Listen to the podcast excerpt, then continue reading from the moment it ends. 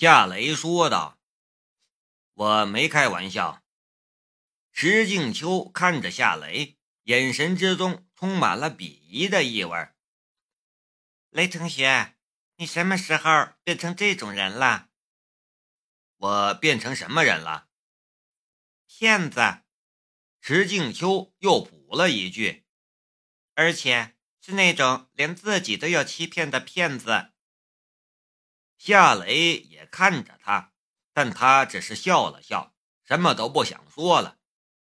这次碰面纯属意外，他早已经不是高中时代的那个他，而他却似乎还是高中时代的那个他，骄傲无情。面对他的质疑，他的冷嘲热讽，夏雷却没有半点生气的感觉，因为不值得。现在夏雷连话都不想与他多说一句了，多说一句都会觉得累，觉得多余。夏雷沉默，石静秋却认为戳中了夏雷的痛处，他的嘴角浮出了一丝冷笑：“我说对了吧，雷同学？我给你半分钟的时间离开这里，去你应该待的地方。这里不是你能待的地方。”如果你半分钟后还坐在这里，那我就叫保安过来。你不想我那样做吧？”夏雷说道。“石同学，我真不想和你说太多话，累的话。我这么跟你说吧，如果我现在走了，而且是被你赶走的，你们宁董肯定会训你的。看来我真得叫保安了。”石静秋掏出了手机，准备打电话。夏雷也懒得跟他解释，随手拿起一本杂志翻看起来。这时，从门口走进来一个中年男子，个子不高，不到一米七的样子，胖脸再加上一只啤酒肚，看上去便是那种事业小有成就、生活毫无节制的人。亲爱的，发生什么事儿了？中年男子一进来便称呼池静秋“亲爱的”，一点儿也不掩饰他对池静秋的爱。这称呼把夏雷吓了一跳，他的脑海之中忽然又浮现出了池静秋在他写给他的情书的那句话：“我喜欢吴奇隆那样的男生，请问雷同学。”你是那样的男生吗？这位仁兄就是他心目中的吴奇隆那样的男生吗？夏雷忽然笑了，他实在忍不住了。如果有谁说这位仁兄是吴奇隆而不是吴孟达，他一定会打瞎那人的狗眼。你是谁？中年男子看着莫名其妙发笑的夏雷，不客气地问道：“夏雷还没有说话，石静秋便抢着说道：‘老公，他叫夏雷，是我高中同学。我觉得他今天是来给我添乱的。他赖在宁董的会客室里不肯走。’”中年男子的一张胖脸顿时阴沉了下来，他指着夏雷。滚出去！夏雷笑着说道：“吴奇隆先生，请你说话客气一点。”吴奇隆，中年男子愣了一下。吴奇隆是谁？夏雷看着池静秋，一副惊讶的样子。你的爱人不是吴奇隆吗？中年男子狐疑的道。亲爱的，这是怎么回事？吴奇隆是谁？什么时候冒出一个吴奇隆来了？石静秋气得跺脚。吴奇隆是台湾的歌星，你真给我丢脸！我，中年男子的一张胖脸顿时变成了猪肝色，他这才明白过来，是夏雷故意调戏他的。他向夏雷走去，准备动手撵人了。就在这时，宁静忽然从门口走了进来，随后一个身材高大、气质不俗的老人也走了进来。一见宁静和老人，石静秋和中年男子跟着就点头致意。宁董，呃，宁董。这位身材高大的老人便是东方重工的董事长宁远山。石静秋和她老公如此恭敬，但她只是轻描淡写的点了一下头。宁静说道：“二叔。”这就是我跟你说的夏雷夏师傅，然后他又说道：“雷师傅，这是我二叔宁远山。”夏雷跟着从沙发上站了起来，主动伸出双手去与宁远山握手，一边说道：“宁董，你好。”宁远山也伸出了一只手与夏雷握了一下。夏雷是晚辈，他是没有必要伸出双手的。与夏雷握了两下手，宁远山便说道：“雷师傅，宁静跟我说起你的时候，我就对你很感兴趣了。你能来这里，我很高兴。我们坐下谈吧。”夏雷说道：“好的，宁董，你请上座。”宁远山笑了笑，夏雷的礼貌让他很受用。然后他看了站在旁边目瞪口呆的池静秋一眼，眉头也微微的皱了一下。还站着干什么？还不快给雷师傅上茶！池静秋这才回过神来，赶紧去泡茶。他的脸颊一片燥热。想起刚才他用那种口气跟夏雷说话，这个时候却被人呵斥去给夏雷泡茶，这脸打的可真是疼啊！他的心里怎么也想不明白，一个当年他看不上的穷小子，他怎么就出息了呢？宁远山看了一眼池静秋的老公，说道：“刘帅。”你还站在这里干什么？你不用做事了吗？我我去做事了，宁总。被称作柳帅的中年男子闪得比风还快。石静秋端着三杯茶过来，先在宁远山的面前放了一杯，然后在宁静的面前放了一杯，最后才在夏雷的面前放了一杯。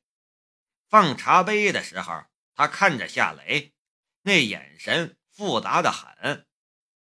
夏雷淡淡的道：“谢谢。”“不，不客气。”石静秋很尴尬的道。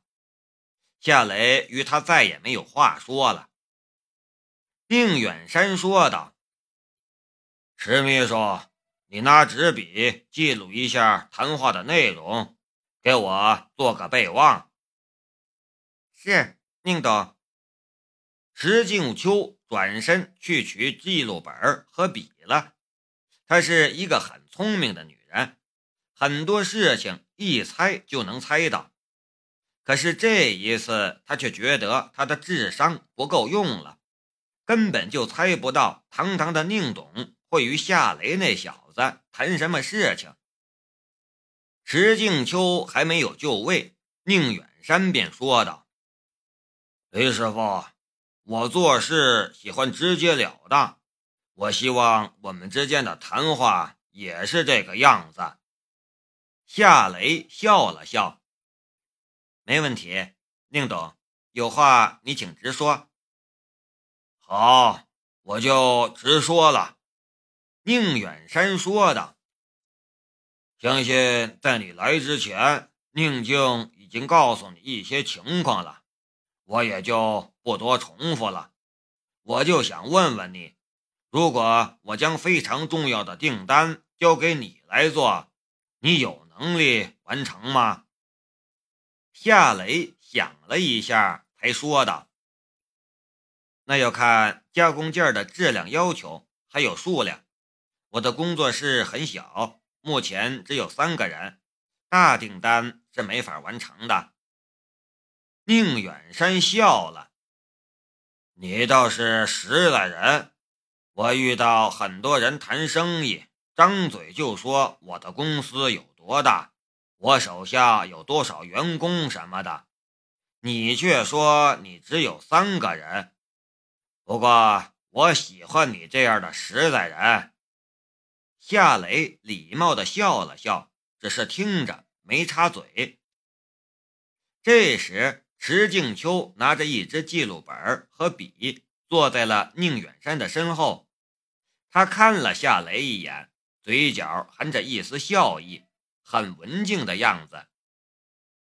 虽然知道她是什么样的女人，但抛开那些负面的东西，她绝对是一个气质型的美女。当年夏雷也是被她身上的古典气质所吸引的，不过。他已经不是当年的他，他再美好，他也找不到当年那种怦然心动的感觉了。夏雷甚至没有一点感觉，一点都没有。雷师傅，其实你不必担心这些。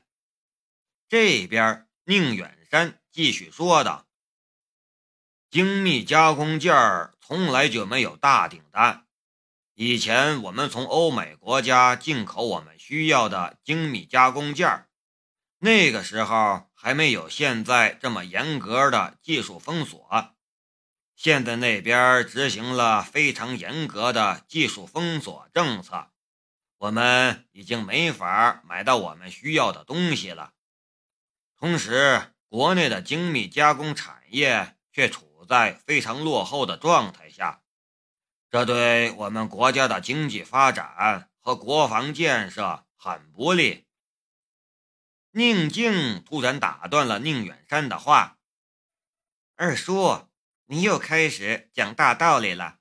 这些话你对我就说了三次了。”宁远山呵呵笑了笑：“你这丫头都被我和你老头子惯坏了，没礼貌。”二叔，宁静不满的样子。宁远山笑道：“好了好了，说不得你，我还是说正事儿吧。雷师傅是这样的，我们公司急需要一批精密加工件数量不多，但质量和精度的要求非常高。”我们已经找了很多家机械制造企业，他们有设备，却没人能加工出来。就算是勉强做出来了，也不合格。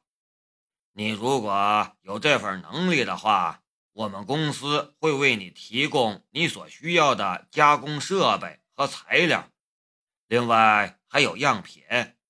你不需要了解这些加工件用在什么地方。你只需要照着做一批出来就行了，怎么样？愿意试一试吗？夏雷说道：“没问题，我愿意试一试。”好，我喜欢有魄力的年轻人。”宁远山说道。“现在提提你的要求吧，你需要些什么？”夏雷说道：“如果我行的话，再说吧。我想去看看要加工的原件，还有你们的加工设备，可以吗？”宁远山说道：“没问题，我现在就带你去。”他起身就走，又对石静秋说道：“石秘书，不用记了。”你去车间让他们准备一下。好的，宁董，我马上去。石静秋不敢有半点迟疑，赶在宁远山出门之前，便快步离开了会客室。出了门，宁远山走在前面，夏雷和宁静跟在他的身后，向一个车间走去。宁静小声的道：“雷师傅，石秘书看你的眼神好奇怪，怎么，你们认识吗？”他的观察力还真是可以。夏雷小声的道：“认识，他是我读高中时的同学。”原来如此。宁静的脸蛋上露出了一抹狡猾的笑容。他用那种眼神看你，我猜你们之间一定有什么故事吧？夏雷笑了笑，他不想谈这个话题，他转移了话题。对了，宁姐，你二叔怎么就不问我有什么资质？他应该问一下的。这么大的事情。他随随便便就相信我了，这不正常啊！一方是国有大型企业，一方是街边小作坊，这两者谈生意，而且一下子就谈成了，这种事情恐怕只有电视剧里面才有，放在现实世界之中，这一点都不正常。宁静沉默了一下，才说道：“你真想知道？”夏雷哑然的道：“当然，你二叔对我态度那么好，刚才我一直在想这个问题，可是我想不明白。”宁静忽然抿嘴笑了一下：“好吧，我告诉你原因。我二叔本来是不答应的，说我胡闹。”不过我告诉他你是我的男朋友，他就答应了，然后还主动约你见面。呃，宁静的脸有些红了。那个，我是骗我二叔的，你别当真啊。夏雷还能说什么呢？